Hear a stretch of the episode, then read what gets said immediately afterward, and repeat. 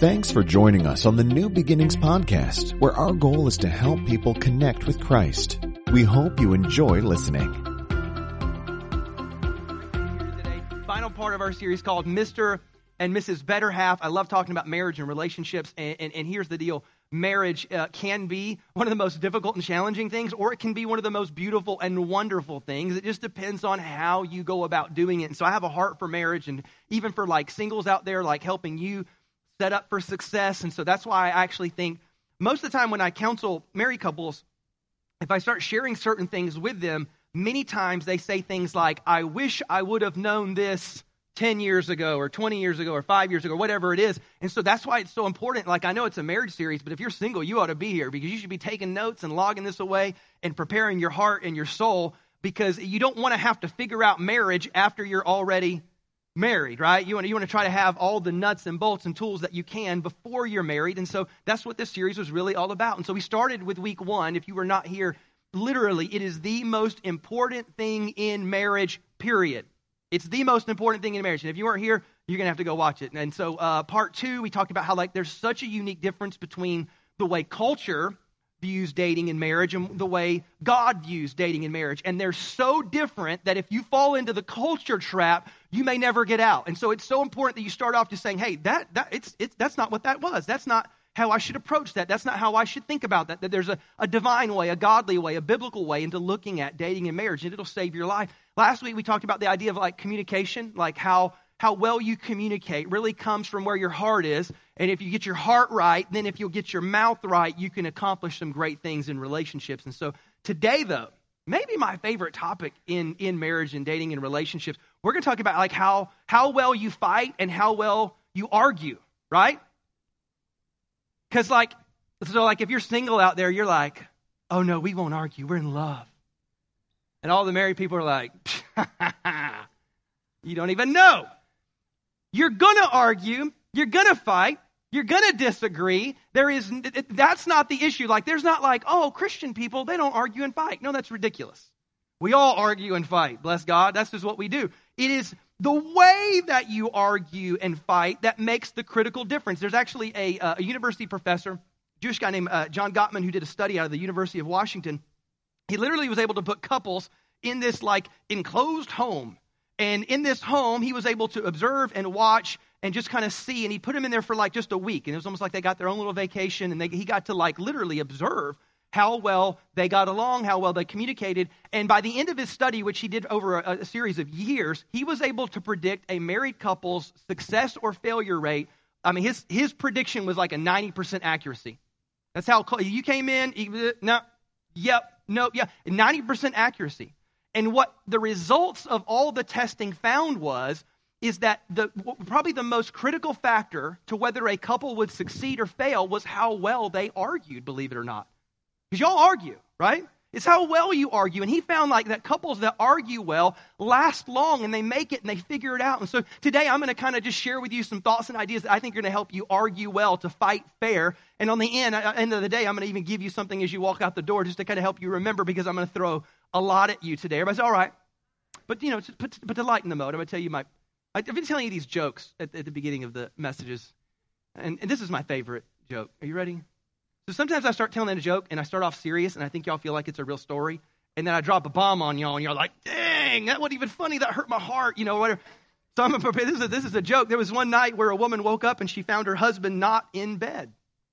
So she's like, I wonder what's up. And so she puts on her robe and walks downstairs. And as she gets downstairs and looks around the corner, she sees her husband sitting there, seemingly deep in thought, sitting there drinking a cup of coffee. And she looks, and all of a sudden, he wipes a little tear away from his eye and takes another sip. And so she enters the room and she goes, Sweetie, what's wrong? Are you okay?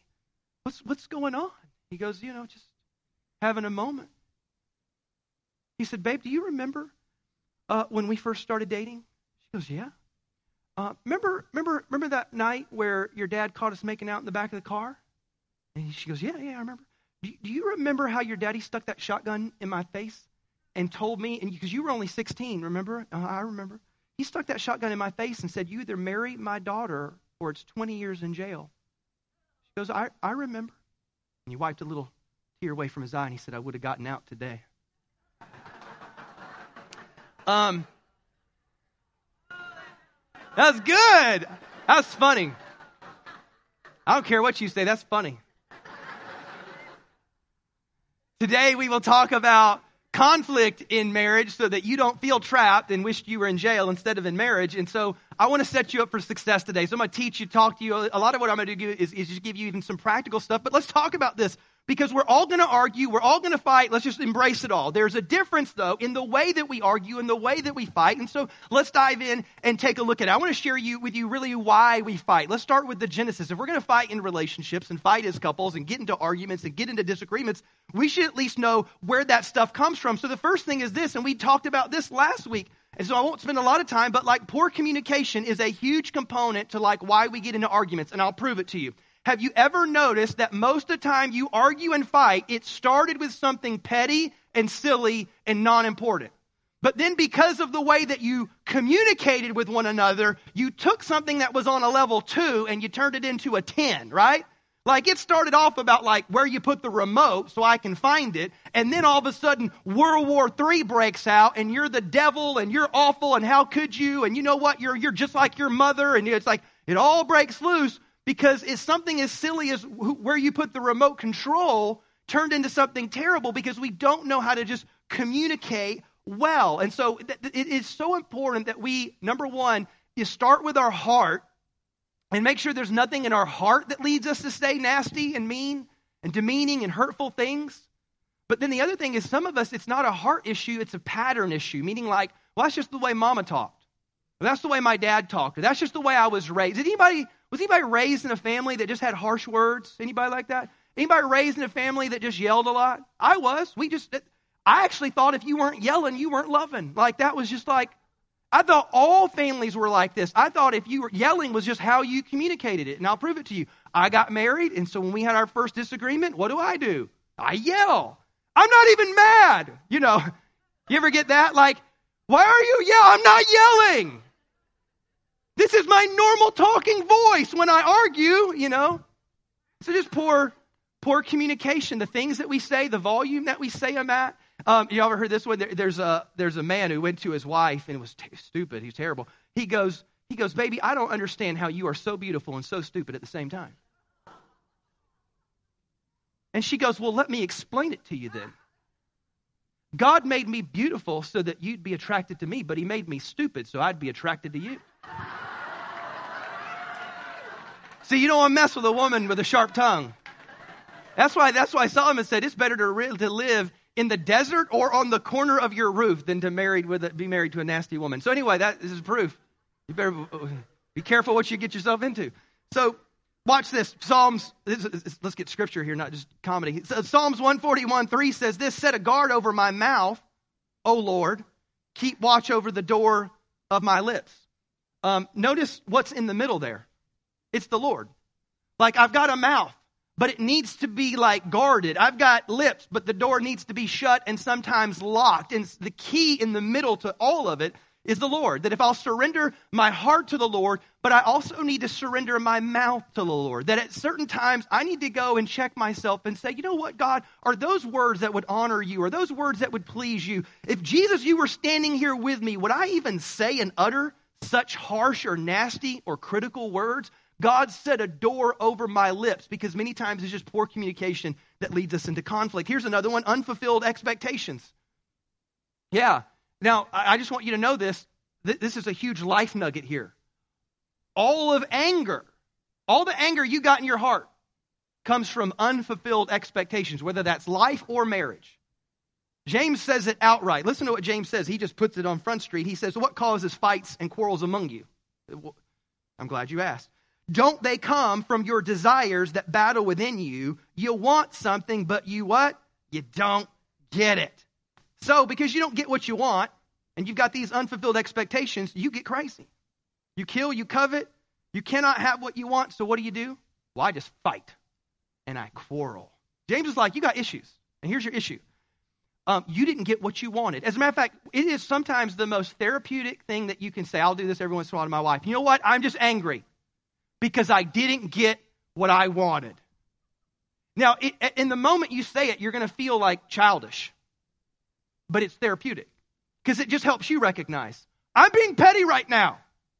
because I didn't get my way. I almost feel like a kid throwing a temper tantrum. But what it does is it helps me sit back and say, yeah, I'm being kind of a baby about this. It's good for me to recognize that I'm just angry because I didn't get what I wanted.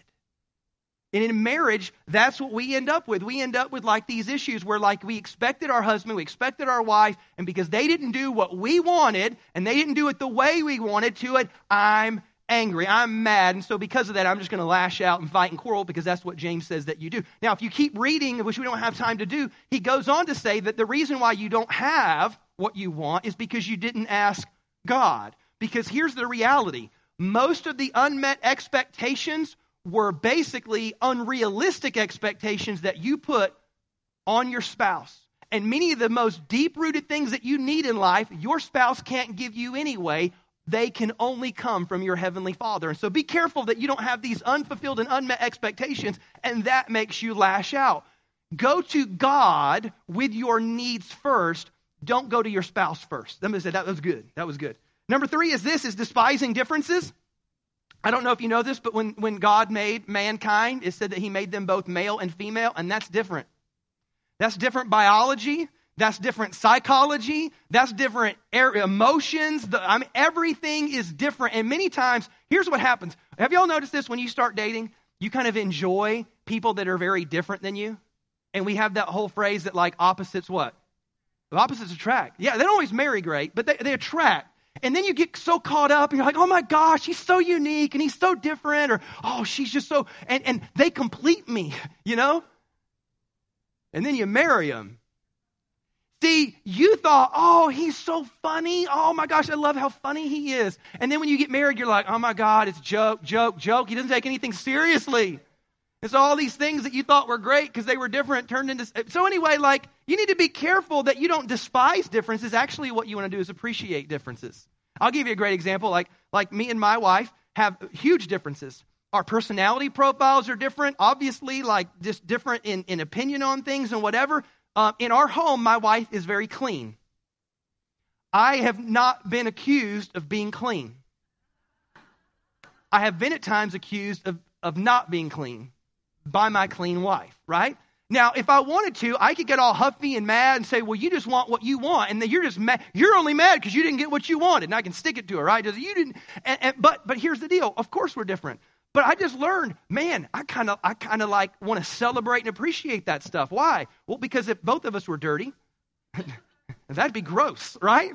Thank God one of us is clean, and I'm glad she's pulling me in the clean direction to the to the best of her ability. It's, uh, see, you got to take the things that make you different and learn how you can put that spin on it to say, how can I celebrate that? How can I be grateful for that? Because in reality, they do complete me in some ways because they're helping me maybe to balance out who I am. And so don't despise the difference. Find a way to celebrate the difference. But normally we take those differences and we start arguments, and then we say something wrong, and then it blows out of proportions, and we earn, end up in a fight. Now, here's the last one. And the last one, we could have just done this one only. Like the next one is, the next one is, there you go. So the next one is, and it could have been the only one, is that um, you're sinful. Like, I don't know if you know that or not. You were born a sinner. Jesus loves you, right? But you're probably still a sinner, right? You're just walking with Jesus now. That, that's the only difference. That, that we, we know that you were born a sinner because if you ever have like a little kid, you know that like they just do sinful little things and you never taught them to do that. You never trained them to do that. They just naturally did that. And so you were born, you were born a sinner and you have a sin nature. And so what you, here's what you need to be very careful of. Women, you married a sinner. Yep. Yeah. But we act as if, as if like they ought not be sinful or like you, like you didn't marry Jesus, ladies. Didn't happen. You, you married a sinner. It's the, as a matter of fact, that's the only thing you could have married. You ever thought of that? There were no options. It was sinner or singleness. That, that, that was your only option. Men, you didn't. you did not marry Mary, the mother of Jesus. You, you did not, blessed art thou among women. You didn't marry her. You married somebody else, and she's a sinner too. And so I just, I just need you to know look, look at what the Bible says. This is really, really clear right here. For everyone has sinned, and we all fall short of God's glorious standard. And so I just need you to know that, like, you married a sinner. And so this is the temptation that you fall into. When you don't realize that you married a sinner, what you do is, is that you, you respond to them in ways that you don't like yourself. And I'll give you a perfect example. Have you ever noticed how when you sin, there's usually a good reason for it? Like, well, I mean, and you have ways of justifying or rationalizing or, or, or, at least pointing out, well, I'm like this because of my mother, and so you should give me a pass. And so we always appreciate getting a pass for our sin, but then we don't want to necessarily give our spouse a pass for their sin. Are you tracking with me so far? So, so my point is, is just embracing the fact that, hey, you married a sinner. Let's, let's wade into the deep end with a whole lot of grace and a whole lot of mercy, and that's going to help us not get into so much conflict and quarrel and fight. Because here's the way that you can respond. I'm going to give you the ways that you can respond to the fight. So let's just say one of these four things caused you to fight. Here's how you can respond to the fight. Number one is everybody say my way. Bless. You ever been in a fight? And one of them said, Bless God, you're going to do, you're going to do what I told you to do.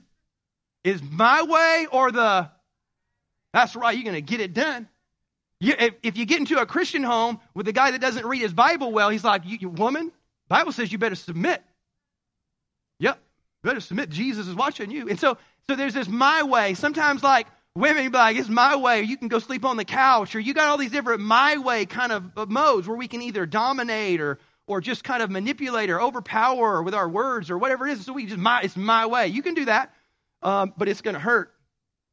The other one is bad too. Everybody say your way. This is the opposite end. This is the person who's so passive that they just, okay, fine. And normally what you do is, is when you always let the other person get their way, you, you bury some stuff, right? And then eventually you end up like it boils into like something nasty eventually and it explodes. Or it just gets suppressed so hard that you just resent the person because you just let them have their way all the time. You just became the doormat to the relationship and always let them have and let them do but I'm telling you, it's not healthy for relationships. Here's another way, and it sounds like a good way. It's the halfway, right? We'll just go halvesies, right? You know what? We'll because we use the word compromise, and it is true that you need compromise in marriage at times. But be careful because this sounds good, but it doesn't always. This basically, when you go halfway, what you're saying is this: is well, I'll let you get your way half the time, and I'll get my way half the time. And so then we got our list. You ever had this where somebody's keeping a track?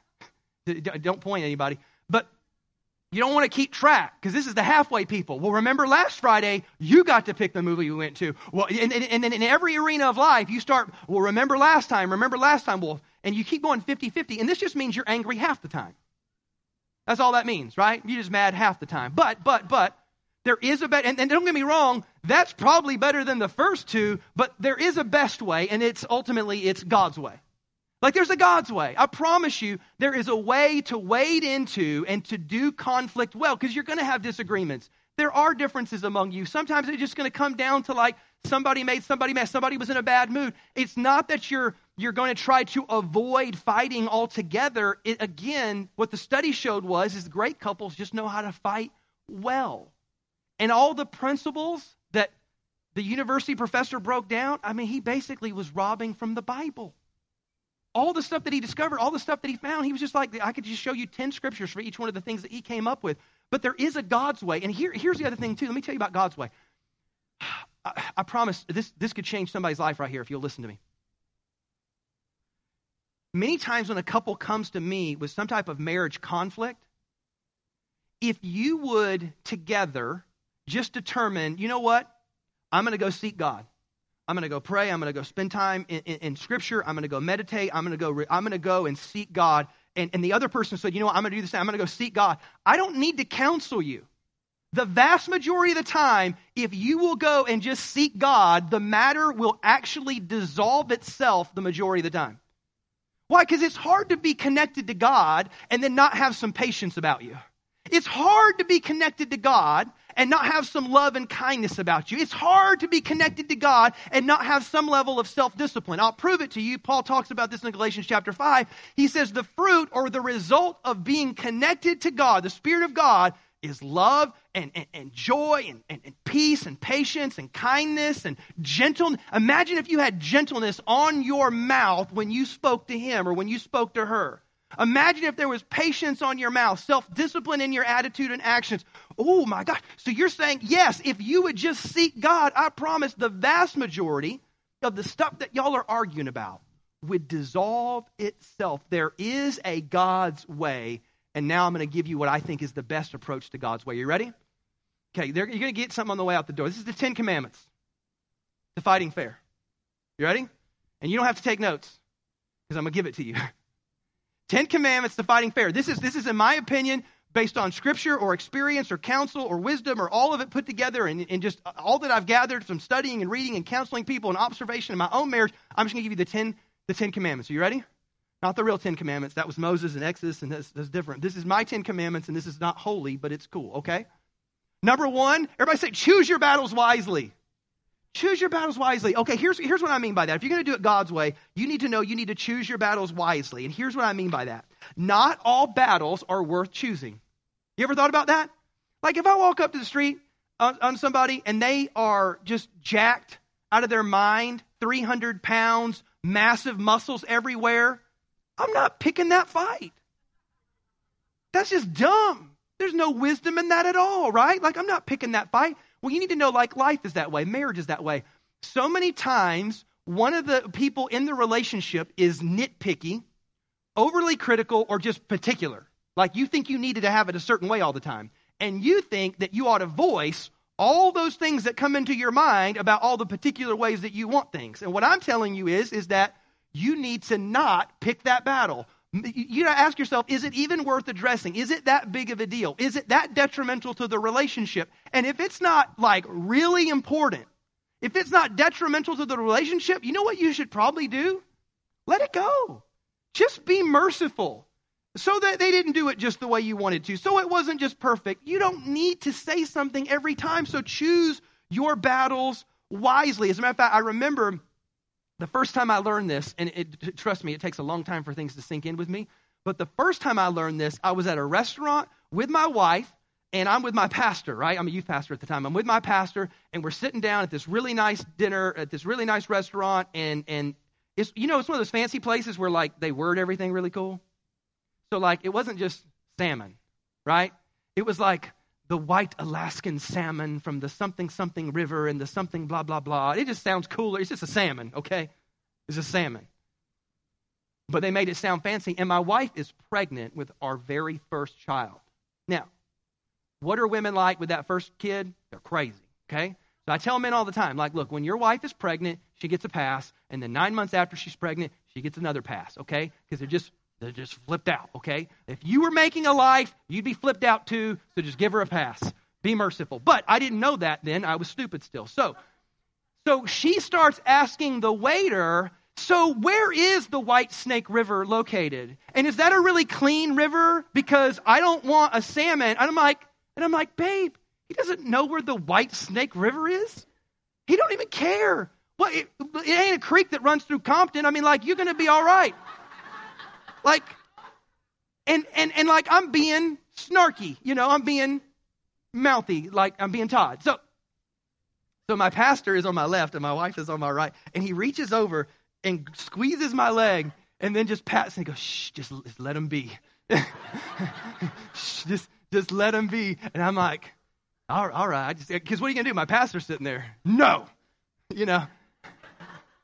Because if pastor's watching, you zip it up a little bit, don't you? Anyway, so but my point is, is like that lesson echoed into my future. And there's so many times in my life where I heard Pastor Dick's voice in my ear saying, just let him be.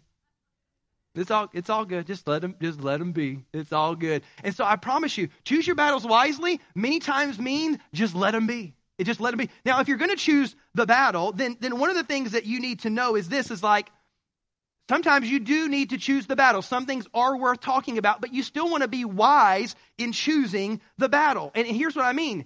You need to choose the timing wisely, even. You ever, you ever think about like that? All times are not equally valid times to raise an issue. Can I get an amen? Like, there are certain times when, like, he comes home from a long day and he literally opens the door. If you lay into him, it's a lose lose situation. Okay, you catch her after she's been home with them three kids for hours and she got like spit up all over her and her hair is a wreck, and then you think you ought to address the cleanliness of the house? Bless God, you are a dumb soul. There are not, it is not all equal opportunity. You gotta ask yourself, when is the best time that I can bring this up so that we can actually have a healthy conversation? Not all times are equal. I'm gonna tell you right now, never bring something up when either of you is tired or hungry. Can I get an amen? Because some of y'all get hangry You just, you know, like nothing's good if you're hungry. Like nothing good will come of any conversation if you are hungry. So just wait. Wait until he is just fat and satisfied. You know, wait until things are good. I'm telling you what, especially with a man, if you if you bring a man, uh, you know, uh, uh, uh, uh some ribs and his favorite drink, and then start talking to him, I mean, he's a happier man. You'll get you'll get way more out of him. Guys, if you just come home with some flowers and chocolates and then vacuum the house without being asked, I'm telling you what, things are good. So choose your Choose your battles wisely and choose the time of them wisely. 2 Timothy 2:23 just says this, don't have anything to do with foolish or stupid arguments because you know they produce what? Quarrel. Don't don't pick a dumb fight. Don't pick it at the wrong dumb time. Just be wise in how you choose your battles. Number 2 is this is don't be a historian. Yeah, there is a statute of limitations on some stuff, okay? Like when you bring something up, you can't say, "Well, do you remember it was the spring of 2004?" Okay, that you're you're already starting off in a bad way. Don't be a historian. Don't go back. Hey, here's the other aspect of that. This is what I find some couples do. You're fighting about a current issue, but then as soon as one of you feels as though you're losing the battle, that's nervous laughter right there. So what you, you feel I'm losing the I'm losing ground. Well, do you remember when we were dating and you went and you you bring up like how he talked to Sheila at the party instead and then like oh dear God, babe, that was, you know, 10, 20 years ago. Like, but it doesn't matter because she knows you blew it so bad that she can leverage what you did 10 or 20 or 5 years ago. There's got to be a statute of limitations on this thing, okay? Don't be a historian and don't have a go to move when you're losing in the moment and go back to that one time where she really messed up and use that to leverage the situation so that you can win a current and unrelated event. Can I get an amen out there? Can just somebody like, y'all are with me, right? Like, See, what I'm doing is that most couples know this stuff but don't think about it, or I'm going to give you a couple you never thought of, or I'm going to just point out maybe some bad habits that we have in our arguing, but y'all know, y'all know what I'm talking about. So number three is this, is start as peaceful as you can. This is so critical. Start as peaceful as you can. Proverbs chapter 29, verse 22 says this, it says, an angry person stirs up conflict, and a hot-tempered person commits many sins. Do we all agree with that?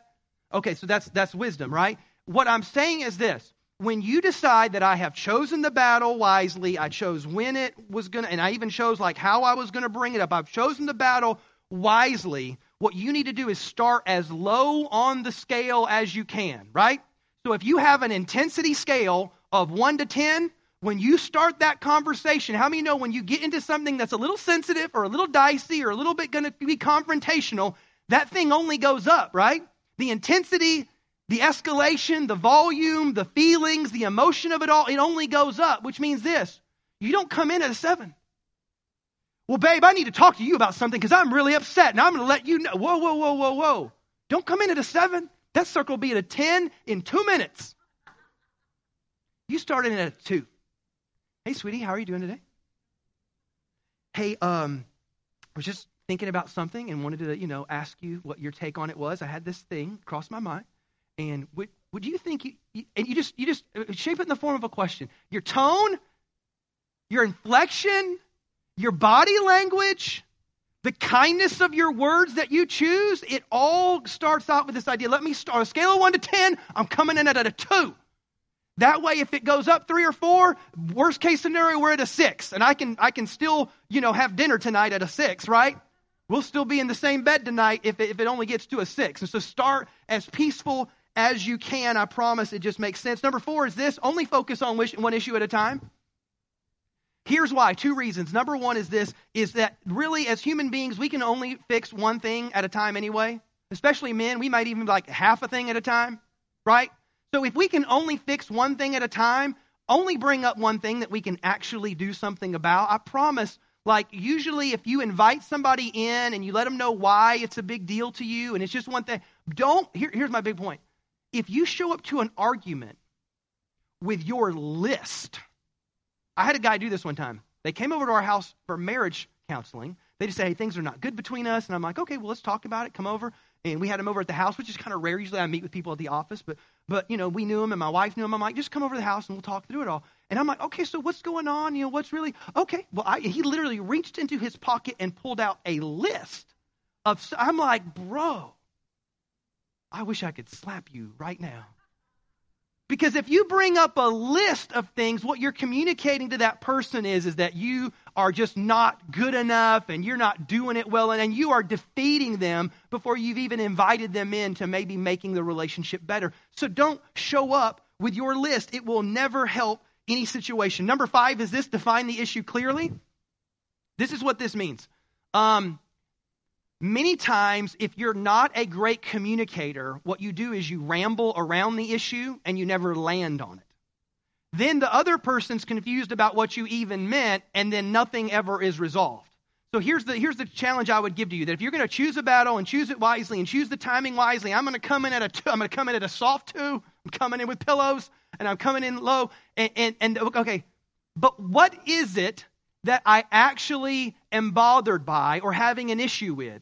And you ought to be able to write a summary statement. Not a paragraph, don't write a novel.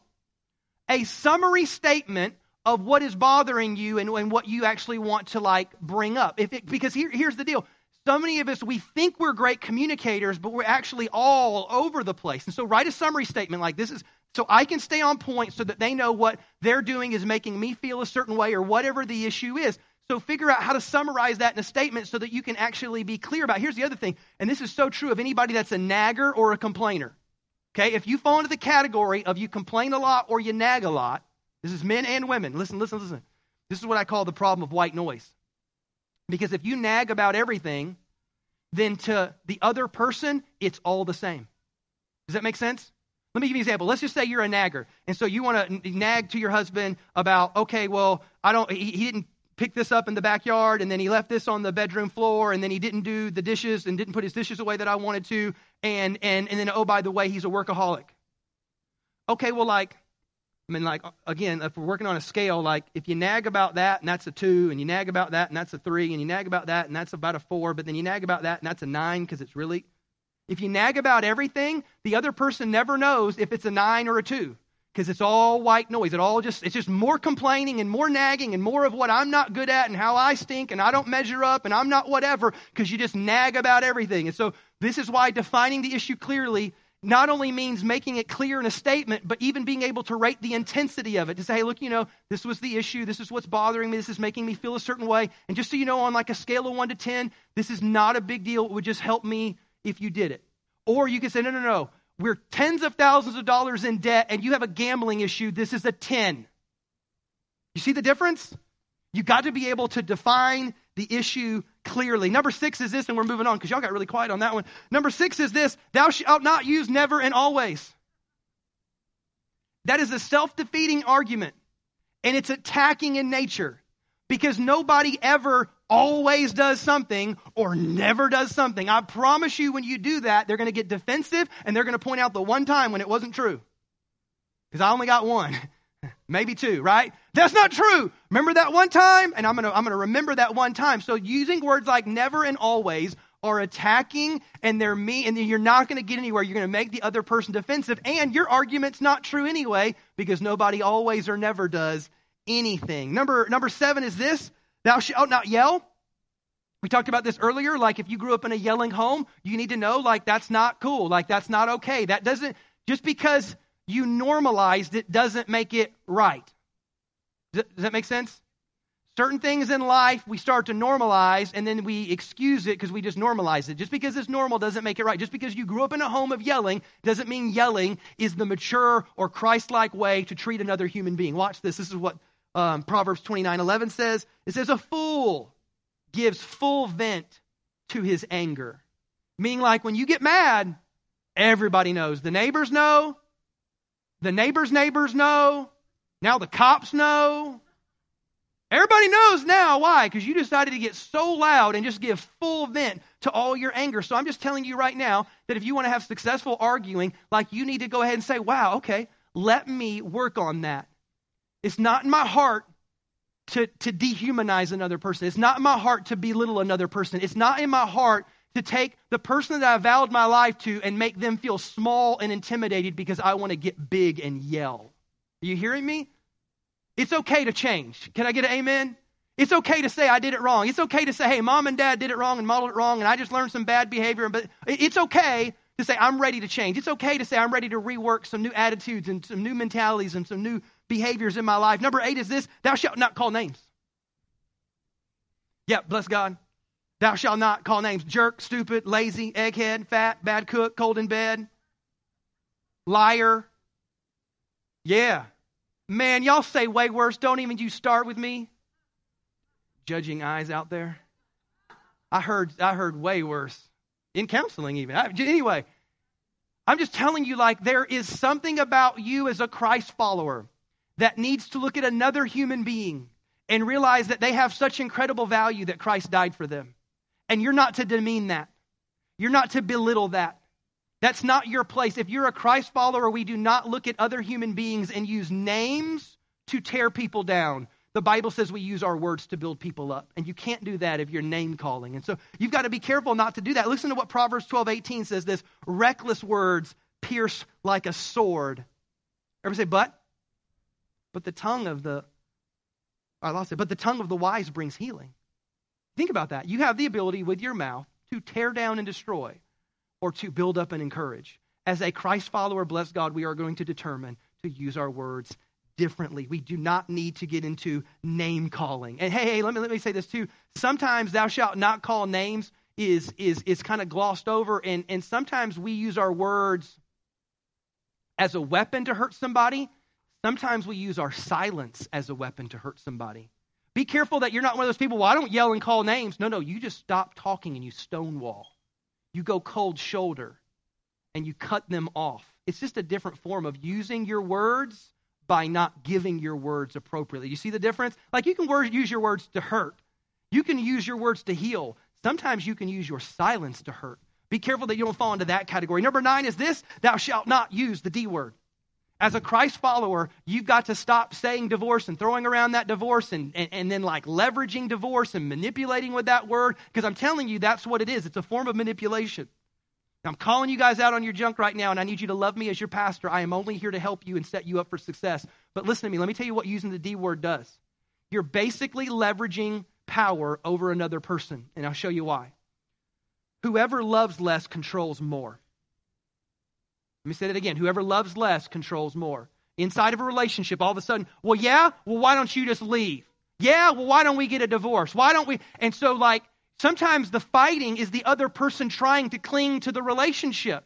And what you do is, is you start throwing around these types of words so that you can leverage them because of their need for the relationship, their need for love, their need for acceptance and security. They're wanting it. And so you know that if I'll just love less, I can control more and I can get my way. And sometimes we use the D word to put that on full display. And it, what you're saying is this is you need me, but I don't need you. But the reality is, is that you're both absolutely wrong. What you both need is Jesus. There's a difference. What you both need is Jesus. And to stop trying to hurt and leverage and manipulate the other person. Everybody, somebody said that's good. That's good. That was good. I did I needed it. Okay. I got you. I'm not talking very much in this sermon. Got quiet up in this Presbyterian church. Number 10, last one. Hey, when all else fails, you apply the grace of God. I'm telling you what, the, the grace of God is God's kindness and love towards me. And if I'll soak in God's love and kindness towards me and then give it to the other person, I can have a great marriage. And so sometimes you're going to be in an argument and it went from a two and you thought you could level out at a five and then it just kept going and then all of a sudden something got brought up from 2004, you know what I mean? Or that New Year's party on uh, 1999. We partied like, remember that one? And, and, then like it went from a five to an eight. And then all of a sudden you said something terrible about her mom and then, ooh, it's 10. And then somebody threw the D word out. I'm telling you, at some point in time, you need to say, hey, look, you know what? Can we just pause real quick here? Can I just, can I just say that I love you? And, and let's not argue and fight here. Can we take a moment and just seek God and just pause the, the argument and the conflict? And, and maybe we can, if we'll go seek God, we'll have a little more peace and kindness on our soul. We'll have a little bit of words. Can, can we just can we just pause? Hey, can I? Hey, part, you know what a part of applying the grace of God is? it's giving them a pass because they are a sinner. Remember that whole thing? Like you married a sinner? You might as well give them a pass every once in a while because they're a sinner. Because you want them to give you a pass when you blow it, right? You know what applying the grace of God means sometimes? Sometimes it means being quick to apologize. Like if, if, if you refuse to apologize, that's pride in your heart. You need to know that. Pride is probably the most deadly sin you can carry in your heart. And if you refuse to apologize, you have pride in your heart. It's got to go. We got to eradicate that thing. Applying the grace of God means if I can come to God and ask for forgiveness, then, then bless God. When I've done something wrong, I can apologize. When I've wronged other people, I can go to them and ask for mercy and ask for forgiveness. That's applying the grace of God. Watch, watch, watch. Remember earlier what I said that we're all sinners? And we read a scripture from Romans. Listen to this, Romans 3:23. Remember this? For all have sinned and fallen short of the glory of God. But read what Paul writes next. He says this. He goes, "And everybody say and. And all are justified freely by his everybody say grace. We're all justified freely by his grace through the redemption that came by Christ Jesus. I want I guess what? At times, you're just going to have differences. At times, it, it, it, might, it might have gotten out of hand. It might, sometimes you need to apply the grace of God, baby. I yelled, and I'm sorry for that. I was wrong. You know what? When I said that to you, I was so wrong, and I was wrong to treat you that way. Will you please forgive me? Hey, can we take a pause and go seek God? Hey, can we have, can we just, can we reset? Can we stop? One of the things that John Gottman found in his study at the University of Washington when he did it, he said great couples have this weird little thing that they'll do in the middle of arguing. And this is what I think it is, it's applying the grace of God. He said they have, these great couples have this little weird thing where they'll start to get heated and it'll go from a two to a three to a four to a five and start to escalate, and one of them will defuse the bomb.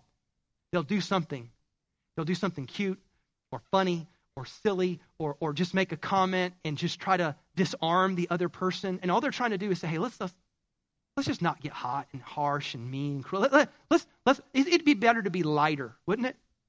It'd be better to be gracious right now. And they have these little things that they'll do to help kind of diffuse whatever bomb was about to blow up. And so that's what I think you do when you apply the grace of God. You say, you know what? Jesus has been too good to me.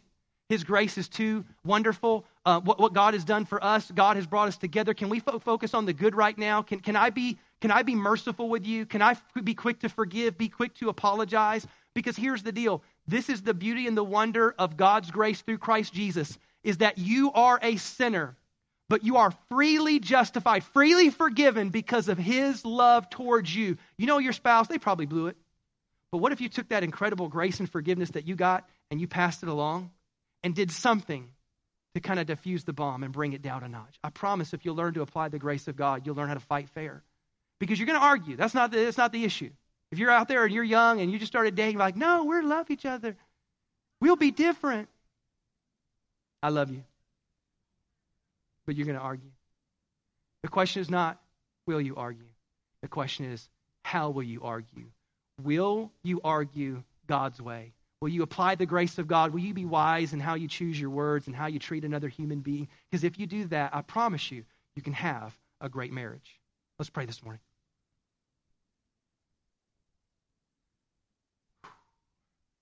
Father, I, I thank you so much, God, for God, your Holy Spirit at work in people right now, God. Whatever it is that we talked about today, I could, I could sense and I could tell that certain things hit home. I may have pushed a button or two. And so, God, I pray, God, have your way in their heart and their mind. I pray that they walk out of this place not, not condemned. God, let them walk out of this place challenged and yet encouraged and, and strengthened by your grace, Lord God, to go and be Christ like towards their spouse. And so, God, if there's something in here on this list that we've done wrong and we've done poorly, uh, God, will you please forgive us? Hey, if, if let me just say this real quick as I'm praying. If your spouse is, is, is here today and you feel like they kind of blew two or three or four things on this list, I don't want you to go out there and, and, and stick it to them. I don't want you, no, no, you let God work in them. You let God speak to them. You let God do a work in them. Don't, don't sabotage the work in their life by you jumping in and trying to fix them. Don't do that. You let God have his work in their heart. The word of God has been spoken. Okay? The Holy Spirit can be at work in us even right now. Can we just pray and ask that, God, would you do a work in me right now, God? If there's something that I'm doing that's unwise, that's unhealthy, that's hurtful, God, would you do a work in me? God, if there's something in my heart that doesn't belong there and that's where those evil things or nasty things come from, would you do a work in me? Would you heal my soul? Would you help me, Lord? God, if there's something, some kind of pattern that I have in my in my words, will you will you please help me, God? Give me the courage and the self-discipline to change and to become more like Christ. God, would you do a work in me? Would you let that be your prayer this morning? God, do a work in me. God, help me to be a great wife, a great husband, God. If you're out there and you're single, would you just say this, God, would you prepare me to be a great wife, a great husband, God? If you so choose, God, help me to be a great wife, a great husband. Whatever that means, whatever the future holds, God, would you help me?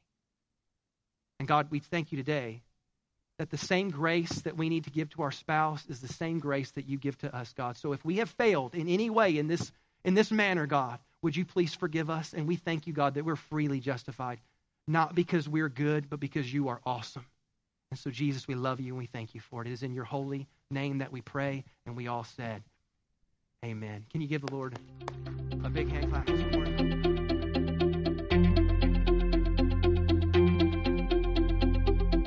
Thanks again for listening to the New Beginnings podcast. For more information on New Beginnings Church, please visit us online at nbchurch.tv.